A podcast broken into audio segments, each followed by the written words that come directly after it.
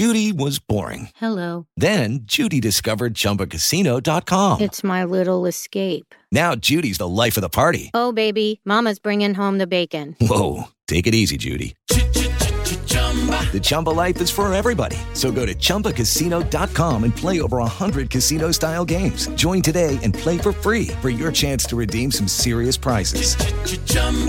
ChumbaCasino.com. No purchase necessary. Void where prohibited by law. 18 plus terms and conditions apply. See website for details. I'm David Drucker, a senior writer for The Dispatch, and welcome to another edition of the Dispatch Podcast.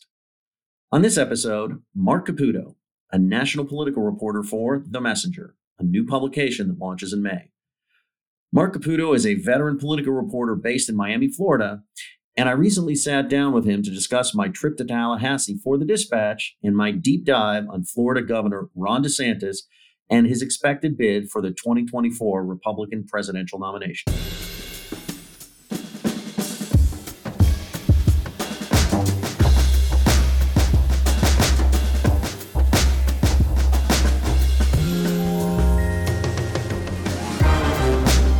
Marc Caputo is a national political reporter with The Messenger, and he's based in Florida.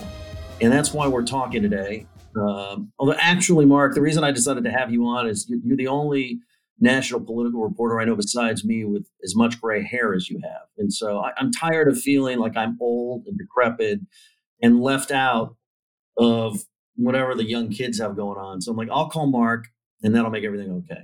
We need a support group. I think is the important thing. I, I don't want to get canceled because of, I'm, I'm follically challenged.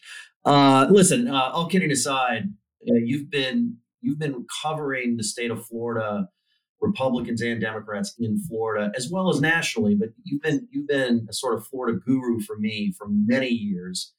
Every you know month or so, you publish something. Um, and we'll get to your new gig in a minute. But you know, every month or so, you'll publish something, and I'll just have an extremely bad day because it's a story I didn't get, you got. Um, I mean it as a compliment, but I, I wanted to uh, talk to you about a state that a lot of people are focused on, but in particular, uh, your state's governor, uh, Ron DeSantis, the top Republican for the Republican presidential nomination, other than Donald Trump, if he runs. Um, and I wanted to open up by just kind of asking you if you've noticed an evolution in how Ron DeSantis conducts himself politically and governs in Florida from when he first took office in the governor's mansion until now, or has it been a pretty consistent thing?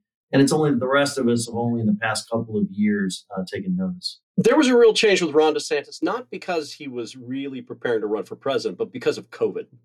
And the way he approached COVID with kind of more of a laissez faire approach, uh, the tremendous amount of criticism he received from uh, both the scientific community from Democrats, from the news media echoing that, sort of changed him as a governor, as a political character, and, and made him a national political figure, especially among Republicans. That's really the way he handled the media, the way he handled the expert class, the way he handled Democrats criticizing him. That's what made conservative hearts go pitter patter for him. So um, I decided to get out on your act, get in on your action a little bit. And week before last. I was in Tallahassee for a couple of days talking to Republican insiders who work with the governor, who know him, who've also worked under a number of previous governors. Uh, now Senator Rick Scott, before him, then Republican Charlie Crist, before him, Jeb Bush.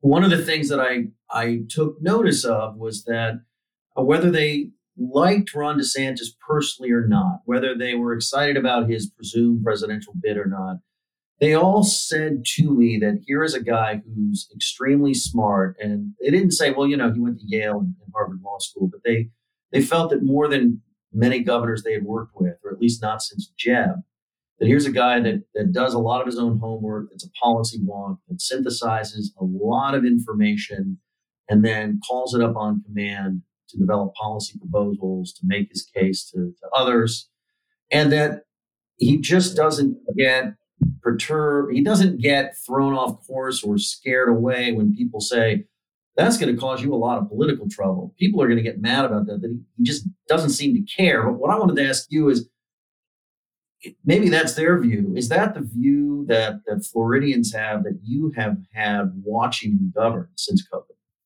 I don't know if it's that he doesn't care. It's that he sort of invites it or likes it because, again, that was sort of a secret sauce to some of his success. I think one of the things that DeSantis has either discovered or increased his capacity for is doing controversial things that make him a national political story, that make him a figure that Republicans talk about. You've seen it time and time again. You had it with COVID. You had it with the "Don't Say Gay," kind of a misleading uh, term to describe the parental rights and education bill. That is, teachers can say gay, right? Uh, you saw it with the migrant flights, where you know, in, in kind of a, a, political stunt might be the best way to describe it. certainly the way critics have described it, where they rounded up migrants in Texas uh, and flew them to Martha's Vineyard to make a point. Uh, like these are things that in the past would seem kind of beyond the pale or sort of political suicide under kind of conventional thinking. Uh, DeSantis knew quite the opposite that this is a way to keep his name out there and to keep conservatives, Republicans coming back asking for more. And that's why he is where he is. So, uh, is he scared of these fights? No, he's not scared of these fights because they've benefited him. I think what's changed now is Donald Trump sees him as a threat and has, you know, adjusted himself accordingly and has just slowly and steadily tossed more and more bombs at him. And that's something that DeSantis isn't quite used to, is being attacked by the de facto leader of the party. Certainly, if you look at the polling, uh, the front runner, at least when you look at the national polling uh, for the Republican presidential nomination, and Donald Trump. Yeah, and I want to get to that in a in a moment, but I, I just want to continue along this track here. Uh, who who do you think from your reporting, uh, how do you understand the the real Ron DeSantis? Do you understand him to be the sort of more conventional Republican that we knew in Congress? You know, still socially awkward and, and kind of strange at times, but from a, a, from his voting record in the House, from the issues that he spoke out on, a, a rather conventional vote, conventional Republican, um, or or was he always this culture warrior? It's just that the issues had not presented themselves. And obviously, uh, nobody anticipated, to say the least, the coronavirus pandemic, which then opened up all of these other issues, including uh, focusing parents on, on what their kids were learning in public schools, whether they could even attend public schools versus having to settle for remote learning. So maybe this is who DeSantis is, just as a function of issues that occurred later in his political career, or do you think this was always there? I guess it's always there. You know, I could think the moment probably met the man. We just didn't see this. You know, you don't see a once in a lifetime pandemic by definition, right? And the way he handled it and the way he suddenly became, again, a national figure, put him in just kind of a different category of the way the national media covered him. And then the suite of issues that uh, he decided to press forward on. And time and time again, he, he would kind of push the boundaries and find that they weren't quite boundaries. And in fact, they were a pathway to more success. So uh, I would say it's probably an evolution. You know, I didn't have a lot of conversations with him uh, prior to being governor or even after being governor. You know, he is sort of a loner. Uh, he he doesn't like dealing with the mainstream media. He doesn't like dealing with the media at all uh, but mainly the the media he does deal with uh, tends to be more right of center, or you know, in some cases, further right than than right of center. So when you look at Ron DeSantis and you look at the way in which he's become governor and the way he's governed, it has been an evolution, and you've also seen him grow into the use of power. Uh, one of the more interesting aspects of him exercising this is there was a an elected Tampa area, Hillsborough County, state attorney, a prosecutor, who had signed on to a letter, you know, a, produced by one of these, as they like to say, these Soros-backed groups, where he said, "Hey, look, I'm not to, I'm not to enforce the uh, the abortion law that that you guys are to pass." Uh, now, there were no cases pending before this prosecutor, Andrew Warren, and DeSantis suspended him, and it was really kind of a reach and an exercise of power we haven't seen before. Usually there's a little more grounds to suspend uh, an office holder in the state by the governor. But DeSantis sort of went out on a limb. And when you looked at the lawsuit, which DeSantis won, turned out he had the right to do it. Uh, even DeSantis had doubts about whether he should do it or not, but he, he kind of plowed ahead in kind of a risk. And despite all of the bad press he got and all of the criticism, in a once swing state that DeSantis won by less than half a percentage point, he won by nearly 20 points just last year. So it gives you an idea that he's kind of discovered not only you know how to get elected and how to use power, but how to do it with, in such a way that it furthers his political ends, and that's why he is where he is. I think that um, I think that question alone, um, how did he do so well in Florida in 2022, is is worth our exploring. And and I, I'm going to segue there for a moment because you raised it. We have watched Florida over the years, and certainly if you came of age uh, politically in the past 25 years or so. You remember Florida hanging by a Chad in, in, in the year 2000, 537 votes or whatever it was. And we're in a very divided country. We saw uh, George W. Bush win Florida a second time. We saw Obama win it twice. We saw Donald Trump win it um, twice, but the first time rather narrowly, a little bit, did a little bit better the second time. Then we see, while Republicans are struggling all over the country, we see Ron DeSantis win a 20 point reelection. And I think a lot of us are trying to figure out is this because now Democrat Charlie Crist was such an incumbent retread that he could not inspire any support? Was it because all of the in migration from out of state by people who wanted the cultural lifestyle of Florida in the middle of COVID when so many other states were locked down and you couldn't go outside or you couldn't go to restaurants, you couldn't operate your business. And so they all moved there and that changed the electorate. Um, or was it because Ron DeSantis knew how to appeal to all of these different groups, many who at least sometimes vote for Democrats, and just turn the state red for one election? What are we dealing with here? There has been just a, a long and steady grind of Republicans taking over the state. You know, it's still Florida, it's still a place for retirees. And in the past, the retirees who came here were more, um, or there was a higher proportion of them who were, you know, FDR Democrats. Uh, now we're getting, you know, Reagan Republicans in, in far higher proportions. And the state is just changing demographically. And now this is kind of received wisdom. I'd love to see a study on this, just FYI. So, you know, I, I, I do reserve the right to be disproven by data. But the general belief here is that uh, Florida's acting like a magnet and has for years, attracting more and more people who are just kind of conservative voters by nature. I mean, who comes to Florida? By and large, it's still known as a retiree state. Uh, one of the attractive things, we don't have an income tax, we don't have a stocks and bonds tax. So you don't want to pay tax. You got the money to move, and you're older. Well, you're going to score out as a Republican super voter. So we're just kind of naturally bringing them in. And Trump kind of really uh, kind of kickstarted the state. Like people did not think he was going to win in 2016, and he also won in 2020 in Florida. And and prior to that, the, the the idea was, look, in a general election, in a presidential election of Florida, this is this is kind of Democrat state demographically. But in those midterms, when Democrats, with their base, had a tendency to stay home more disproportionately, well, it would swing right. So it would swing left and right. Well, that that stopped happening uh, with the election of Donald Trump in 2016. Now, in 2018, there was a midterm. Uh, was Trump's midterm. He's vastly unpopular, but Republicans still won. There was a blue wave other in other places, it wasn't in Florida. And by the time you get, let me interrupt you there, just because it's it's the question I wanted to get to. Um, so I'm going to take a chance here and interrupt you. We we look at 2018, which was a Democratic year, but Republicans win.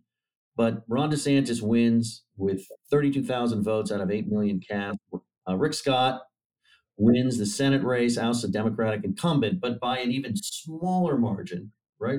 Like super razor. Less than a quarter, yeah, less than a quarter percentage point for him and it was less than half a percentage point for DeSantis. I mean, they were razor thin margins. Correct. And notwithstanding Trump's three point victory in 2020, which by Florida standards is pretty significant, if we just look from 18 to 22, we go from razor thin margins to 20 point margins and like a sweep. I mean, it doesn't even operate like with a hint of swing state performance. But Marc, we've covered lots of midterm elections where the out party wins it all, but they win it like it, the thing is they win all the races by like a hair. DeSantis doesn't win by a hair; he wins by a whole head of hair. So what the heck happened? Was it the in migration supercharged with all of these people that are, like you say, Republican super voters, or did something else change?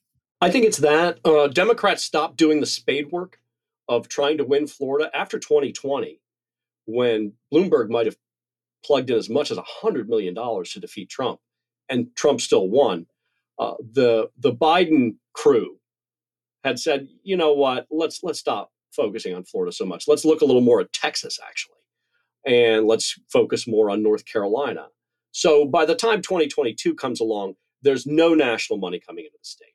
Uh, the states, the Florida Democratic Party's chair and chairwoman prior to that, they really didn't do the kind of heavy lifting that needed to be done, the party building. There wasn't a lot of leadership.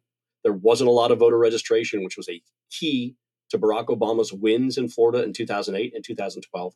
They just didn't do any of that work. And Republicans did a load of it. And DeSantis was just in a kind of perfect wave. Uh, not only did he inherit like an attenuated Democratic Party, a national Democratic Party that didn't want to play in Florida, a revitalized Republican Party which really wanted to make a point, and the fact that he he really did a good job attracting a lot of swing voters.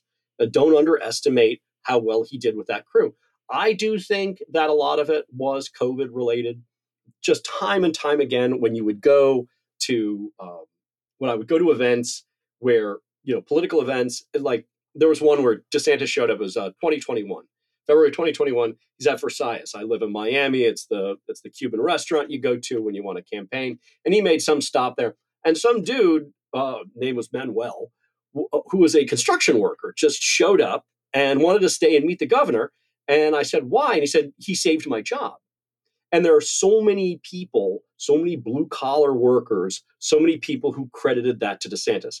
I'm not saying it's fair or right. I'm not taking a position on whether his uh, stances and his policies on COVID, opening the state, masks, vaccines, and all of that was correct or proper or good. But what I'm saying is a lot of voters thought that. They credited him with leading the state well and saving their jobs. And you know the old phrase, you never get a second chance to make a first impression. First impressions stick. And DeSantis really made one when he did that. And that, I think, was part of the secret sauce of this just massive win. And he just had a load of money. I mean, he had something like $230 million or, or so. It's just like, it's like an obscene amount we've just never seen uh, in the state. Now, part of that was a lot of Republicans just kind of hedging their bets, hoping Donald Trump would go away and wanting to prop up DeSantis. And DeSantis wanted to run up the score, knowing that that would help propel him further into national contention and the national discussion to be potentially his party's nominee if he runs for president. Hello, it is Ryan, and we could all use an extra bright spot in our day, couldn't we? Just to make up for things like sitting in traffic, doing the dishes, counting your steps, you know, all the mundane stuff. That is why I'm such a big fan of Chumba Casino. Chumba Casino has all your favorite social casino style games that you can play for free anytime, anywhere with daily bonuses. That should brighten your day a little. Actually, a lot. So sign up now at chumbacasino.com. That's ChumbaCasino.com. No purchase necessary. VGW. Void were prohibited by law. See terms and conditions. 18 plus. And we'll take a quick break to hear from Aura. Looking for the perfect gift to celebrate the moms in your life? Aura frames are beautiful Wi-Fi connected digital picture frames that allow you to share and display unlimited photos. It's super easy to upload and share photos via the Aura app. And if you're giving an Aura as a gift, you can even personalize the frame with preloaded photos and memories. And I'll tell you, not only have I given this picture frame to all the moms in my life, but I'm an only child, and it's been really fun to see my friends with siblings give this frame to their moms, and it turned into a passive aggressive war to see which siblings can upload more pictures of their children. The Aura app is so easy. You can sit there at the end of the day while you're watching TV and just upload a couple pictures from the day and really show your brother in law who's boss. From grandmothers to new mothers, aunts, and even the friends in your life, every mom loves an Aura frame. Named the best digital photo frame by Wirecutter and selected as one of Oprah's favorite things, Aura frames are guaranteed to bring joy to moms of all ages. Right now, Aura has a great deal for Mother's Day. Listeners can save on the perfect gift by visiting auraframes.com to get $30 off plus free shipping on their best-selling frame. That's A U R A frames.com. Use code DISPATCH at checkout to save. Terms and conditions apply. So, Florida heading into 2024, red state or Yes, I like. I mean, the, I've talked to some of the Biden folks. Uh, I've talked to some of the Democrats here who, you know, uh, uh, what's what's the right word? Symbolically or kind of metaphorically say they can't get their calls returned. I mean, they can, but they're just, you know, they know they're an afterthought. You're you're going to see Arizona, Georgia, North Carolina, and to a degree Texas. Uh, I think Texas and Florida are going to kind of fall in a similar basket as far as like national investment. But if you don't plug national money here, and if the party, the, the Democratic Party, doesn't really have a come to Jesus moment, uh, kind of reorganizing, uh, you know, I, just don't see it. I, one Democrat I was talking to today, actually, I, I should probably scroll through my phone to find the text messages. Is he was saying it's a top Democrat in the state that um, that basically the, the the state's essentially unwinnable and a, this a group text message. Another uh, had said, well, it, is winnable if they do the work. And then the one person said, well, we're not doing the work. So that's the the situation they're in. So fascinating. Just as an aside, I, I remember uh, a couple of years ago talking to a Republican in Georgia who was telling me that for years he was jealous of other states like Ohio and Florida and, and named a few others that are swing states and competitive states. And look at all the action they get and all the money that's spent and all the drama that, that Republicans in those states get to be a part of. Then he said, Man, I wish I could go back to those days. Um, the, the, the, halcyon days of uh, of being a guaranteed uh, red or blue state. Correct. All right. So listen, um, what Ron DeSantis has done in Florida has been pretty remarkable, I think, from a political perspective, and, and the way, as you mentioned, the way he has come in, kind of come into his own in the way he exercises power. People may disagree with how he exercises power he may get a lot of stuff done that people think is not any good that shouldn't get done but he but he gets a lot of stuff done and he does uh, exercise the executive office pretty aggressively. But you can't do anything if you don't win an election. So let's talk about his ability to handle donald trump. If he if as we all think and let me know if you have any doubts about this based on your reporting he gets into this presidential race and then is finally a candidate where I would guess he's going to do candidate things a lot more often than he does now, which is not very often. Yeah, I've always, uh, the line I've used with Donald Trump is that he's a self immolating arsonist made out of asbestos who hugs you as he lights himself on fire. You burn and he doesn't. So, you know, good luck with that. Like, that's not easy. The other thing is, like, Donald Trump is a cultural figure, he's not a politician. And his DNA is replicated in the cellular structure of the Republican Party. It's very difficult to dislodge someone like that. He essentially runs as an incumbent, and his polling reflects it. Now, uh, the question is, is like, where are Republicans? Right? Have Republicans had enough of the Donald Trump show? We're in the seventh season here, and you know, you know, usually na- by now, you know, in seventh season of a production, you're going to have some shark jumping that happens. Although one of the things that always rescues a good show is a courtroom drama. And now we've got that.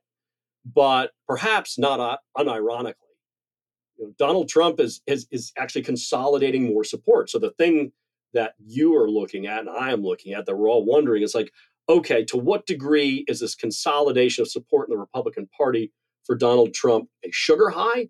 Or to what degree is this kind of real protein that's building more kind of political muscle? You know, I don't know. And the more these sort of you know investigations and potential court cases stack on each other, at what point do Republican primary voters say, "Boy, you know, love the guy, but it's just it's it you know season seven is just too much drama, right? I want a little more normalcy." And so DeSantis is positioning himself to be that kind of MAGA without the crazy, right? That's what privately some of his people will say. Tastes great, less film yeah, you know, I'm I'm not I'm not sure that that's where Republican voters are. And it's sometimes difficult to make a case if you're not being forceful about it. So the other thing to look for, and I've talked to his people and they're tight-lipped about it, is when does Ron DeSantis start to really hit back? How does he do it? How does he fare on a debate stage with Donald Trump? And let's face it, I mean, Donald Trump, and I say this as a short man, okay? Donald Trump is taller. He's got a deeper voice. He presents very well, and he's so pugilistic and combative. Uh, can can Ron DeSantis, you know, sort of surpass this? And how does he kind of walk that tightrope? I just I don't know. I'm not forecasting he's going to lose. I'm not forecasting that he's going to win. But in a Republican primary, Donald Trump is just an incredibly challenging person to face. I mean, look, he did it in 2016 when people didn't expect him to. And uh, I mentioned this. I, I posted it uh, the other day on my, my Instagram account. Uh, you know, I, I haven't been on Twitter. I'll I'll be up soon. Maybe I'll post it there. I was in Key West, southernmost part of the United States, right? Uh, two Sundays ago. It's uh, Sunday morning, seven o'clock in the morning. We're going to leave for Miami, and I hear as I'm filling up the Truman and White Chevron in Key West, Florida, this voice and the mutilating children. I'm like, what? It's it's like Don, it's like a Donald Trump speech. I'm like, are they playing Donald Trump from the speakers of the the pump? No, it's some dude drinking coffee, sitting with his bike and his dog, playing Donald Trump speeches. So I go up to him and I ask him, like, what do you like? What's going on? He's like, and he's like, I'm not a Donald Trump supporter. I'm a Donald Trump lover.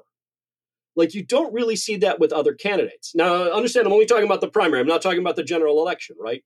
So th- those are the the complications that Ron DeSantis is just going to face, and how he pulls this off is going to be one of the more uh, intriguing things we've seen in politics, almost akin to if if Ron DeSantis beats Donald Trump in a primary, in a Republican primary, it'll it'll almost be as great a feat or or as difficult a feat as Donald Trump in 2016 besting all of those other people unexpectedly because it is It'll- a tough tough climb.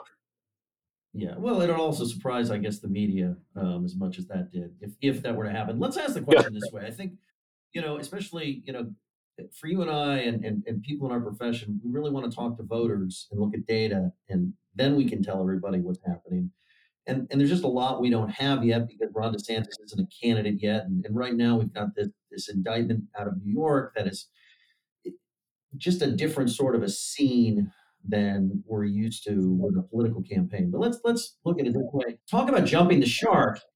You know, to take to just extend your analogy. What do they do when the show has run its course with a normal storyline?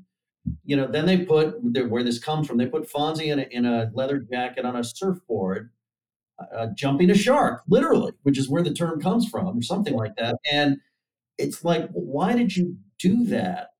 because they had run out of storylines with Fonzie in the diner snapping his fingers and, and you know starting the jukebox and like couldn't do it anymore. And either people tune in or they say, "Oh my God, this is just not the show that we liked, and we're out." You clearly don't are, are not very creative. But let's let's ask the question this way: Who knows if Ron DeSantis can beat Trump? Because it's going to depend a lot on Republican voters and how they feel about Trump, and, and as you mentioned, how these investigations, which could come one after the other between the Georgia case and the federal special counsel case, how that impacts things. I think the question to ask, and what I tried to get to when I was talking to Republican insiders in Tallahassee, is does he have the chops as a politician to appeal to voters, number one, in a way that they are going to find receptive? And by that I mean, for a guy that likes to exit, enter, enter through the back, give his remarks, and exit immediately back out the back without shaking hands or working the room. For a guy that hates small talk and chit chat, is he going to spend time in Iowa, New Hampshire, and South Carolina, not just doing the Q and A for an hour at a town hall, sticking around for 90 minutes afterwards, taking selfies, shaking hands, and listening to everybody's personal story? Which is like this is what you do if you're not Donald Trump and you need to be successful. That's how people become endeared to you. Second of all, and I'm just curious to get your view on this. He's proven capable of fighting pretty effectively with Democrats and the media, at least in a way that Republicans respond to. Do you think he has it within him to go after Donald Trump in a in his own way, but in a way that can tell primary voters at the very least he's willing to fight?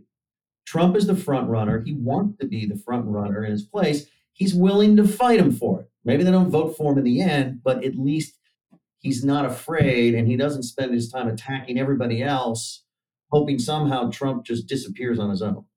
Yeah, I don't think I don't think Ron DeSantis would be here if he wasn't interested in taking a few shots uh, of his own. Like he knows what he's up against. So I think the answer to that is yes. Uh, now the question is, will it be effective? Hell if I know, right? I don't think any of us knows. The uh, the the kind of the deeper thing you're especially hearing in the national press is, you know, that you know Ron DeSantis has that uh, you know the kind of the non-friendly vibe I've been in rooms with him. I've spoken to him uh, privately and personally. I've seen him deal with people privately and personally. He's certainly up to doing it. Now, does he want to do it? I would imagine so. I, I can't imagine someone would run uh, for president and think, hey, I'm not going to meet uh, voters one on one in Iowa and in New Hampshire. The reality is, is, to your point earlier about how well studied he is, you know, he is a, you know, he's kind of a, a full politician he knows how to relate to people. I mean, you don't win by 20 points. Yes, Florida's a TV state, unless you got some chops. And I think some of this chatter is probably going to be to DeSantis's credit because the expectations for him are now so low. Like everyone expects him to show up in a room and spit in everyone's face and then just like leave and I don't know, throw food on the carpet, right? I just don't think that's going to happen. Uh, now, I don't want to predict what they're going to do in Iowa. I don't. I don't want to predict what they're going to do in New Hampshire and these other states. But I think some of this, some of this, oh, you know, Ron DeSantis is is like this hostile, vicious person who doesn't get along with people. I don't think that's necessarily accurate. Uh, it is correct that DeSantis's uh, very pugilistic style and his uh, interest in getting in fights and winning them and exercising power has certainly left a lot of people, especially in Tallahassee, with a deep fear of the guy, right? Especially lawmakers. I mean, one of the things he did was it last year? I think it was last year. He had like the president of the Senate and the House Speaker, the Florida Senate president, Florida House Speaker behind him as he signed the budget. And he had line he has line item veto authority in Florida. And he just like vetoed most of their projects. Like he was like a total, you know, strongman move, right? Uh, and that's just an example of like how DeSantis kind of uh, governs and governs politically. But again, like one on one, he's certainly capable of doing that. Like, you know, I know uh, just in talking to him, like, uh, you know, I'm a Miami Hurricane, Miami Hurricane fan. Like, we used to win football games. I remember him talking to me saying, like, you know, one of his his favorite teams of all times were those old Miami defenses of the late '80s, right? Like, so he has like an, an abiding understanding of like kind of regular guy talk and the like. So I, I think he's perfectly capable of that. Now, uh, to what degree does a candidate, once they become a presidential candidate, a lot of pressure is on them. Uh, like, how much can they keep their genuineness? We're, we're going to have to wait and see. Well, by the way, now you guys win basketball games, apparently, which which I say is a bitter UCL. I don't know what's going on, man. You know. That's how. That's the, that's the bizarre world we live in. Is that Miami? The Miami Hurricanes are winning basketball games, not football games. Um, listen, I, I, I don't want to look like I don't want to look like a you know an idiot reporter, but whatever. Everybody probably thinks that anyway. So let me ask you a question. In the middle of Donald Trump skyrocketing in polls in the Republican uh, primary as we speak, I'm I'm always a big. I, I live in fear of certainty when it comes to political reporting and analysis um, assuming the way things have been or the way they're always going to be, assuming the way that one election went means that's the way this election's going to go. So let me ask you I mean, we're just shooting the breeze here. You know, Trump, in retrospect, in 2016, makes a lot more sense when you realize what an ultimate change agent he was. And you, you can combine that with his name ID and his television persona. But, you know, the Republican Party had grown pretty stale from an ideological perspective as far as voters were concerned. You know, most of my I'm I'm old enough that you know, for most of my life, they all ran around every two to four years saying they're the next Ronald Reagan, offering new tax cuts or the same old tax cuts. And here this guy comes along and starts talking about trade and, and immigration in a different way and, and, and a few other things in a, in a different way, right? And, and so he's the ultimate change agent. And known but not in any not in any way a professional politician or even politics adjacent other than he was a donor um, and so it's easy to see notwithstanding he didn't win the popular vote why that was able to make such a splash in the Republican Party, particularly because everybody was running against was considered old guard. And here it's like something new and fresh. Now we're eight years almost since he came down, you know, the escalator, as he likes to say. And this, as you mentioned earlier, this act has been going on now for years. And he was president. And so I sometimes wonder if he's not an incumbent retread who is still the front runner and strong, but a diminished figure from what he was, and not the ultimate change agent, leaving room for somebody to take his place if they will just go take it. Or maybe to your point about the guy in Key West who was just listening to Donald Trump speeches on his bike, the same way, you know, I listen to country music when I'm on a road trip, that this is just an icon you can't compete with and it doesn't matter. Yeah. I think what you laid out in kind of the, the first part of the question there is DeSantis's theory of the case, right? Is that if you talk to the people who are uh, familiar with kind of the data, uh, more from the DeSantis side than the Trump side, uh, they say, yeah, look, you know, Trump Trump's got a lot of weaknesses that you you can't quite see, and that no one's hit him properly, and that the guy who'd be able to do it is going to be Ron DeSantis. So yeah, uh, you know the the DeSantis theory of the case is once voters see him and they hear him and they look at his his record, they're going to realize that this is the guy to go with. Uh, the you know the Trump argument is, is just essentially there's just no way this is there's just no way this happens, right? Like that uh, DeSantis is new Coke, and you know voters are still going to want to stick with Coca Cola Classic. So uh, I I don't know. I do agree with you as far as the dangers of certainty, and you know as an example of that, one of the Biden folks I was talking to about the degree to which they're kind of happy that uh, that Trump is getting kind of boosted by this and could walk into the general election as an attenuated candidate with all these scandals and investigations on him. They don't see it that way. Uh, they're saying, "Look, we don't know anymore. Like we're just we're perpetually in uncharted waters." So I'm kind of with you on this. And you know, it's what it's it's April of 2023. We got I don't know eight months until Iowa votes. Like that's a lot of time in politics. Yep, it sure is. All right, Marc, I could uh, I could keep going just because I'm fascinated by this, and, and you have so much Florida insight that I, I want to steal. Because what it's it's politics and the media. We don't have any ethics, so I, am just I'm to steal it and claim it as my own. But but I can't do that because you've got stuff to do. Tell me a little bit uh, before I let you go about the Messenger. You're gonna you're a national political reporter for the Messenger. It's a new publication. Here at the Dispatch, we love new publications. Although I'm to hate competing against you once again uh, when you're really back in action. What are you guys going to be up to? When can we start reading it? What's going on?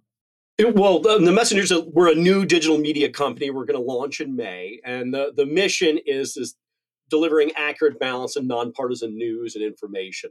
So, you know, we're going to, the plan is to have as many as, you know, 500 editorial staff once we're completely up and running, uh, which would be way in the future. But, you know, we're going to not just cover politics, but span readers' interests, you know their passion points from sports and entertainment to technology health uh, purposes and business right? So that's the that's the full pitch. Marc caputo is a national political reporter for the messenger. You can find him on twitter at marc a. Caputo. Marc thanks so much for joining us. Hope to talk to you again soon. Well thanks david. I appreciate it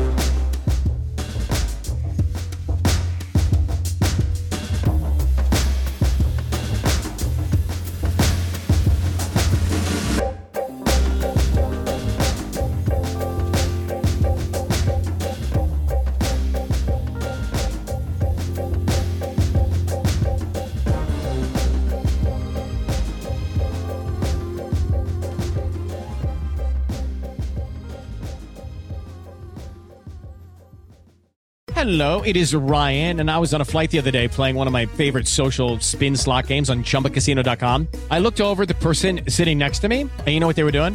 They were also playing Chumba Casino. Coincidence? I think not. Everybody's loving having fun with it. Chumba Casino is home to hundreds of casino style games that you can play for free anytime, anywhere, even at 30,000 feet. So sign up now at chumbacasino.com to claim your free welcome bonus. That's chumbacasino.com and live the Chumba life. No purchase necessary. VGW, void, were prohibited by law. See terms and conditions 18 plus.